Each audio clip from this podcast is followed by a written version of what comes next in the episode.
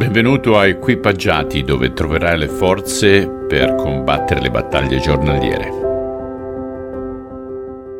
Lo sapevi che per evitare gli spikes di glucosio, cioè gli alti e bassi uh, di glucosio nel sangue, basta che tu mangi un po' di insalata o mischi dell'aceto con l'acqua e poi dopo prendi gli zuccheri che puoi prendere aiuta a stabilizzare il tutto. Lo dico perché mi sono mangiato oggi forse 250 grammi di marzapane. Uh, che buono!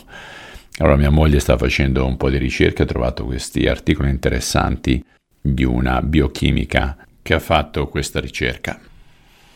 Allora, bello inzuccherato, oggi leggeremo insieme il Vangelo secondo Marco, capitolo 6, dal versetto 1 al versetto 6.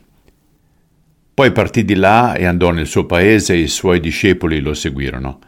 Venuto il sabato si mise a insegnare nella sinagoga e molti, udendolo, si stupivano e dicevano Da dove gli vengono queste cose?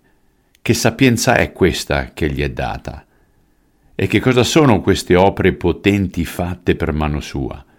Non è questo il falegname, il figlio di Maria, il fratello di Giacomo, di Josè, di Giuda e di Simone?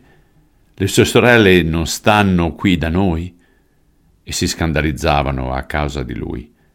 Ma Gesù diceva loro, Nessun profeta è disprezzato se non nella sua patria, fra i suoi parenti e in casa sua. E non vi poté fare alcuna opera potente, ad eccezione di pochi malati a cui impose le mani e li guarì e si meravigliava della loro incredulità.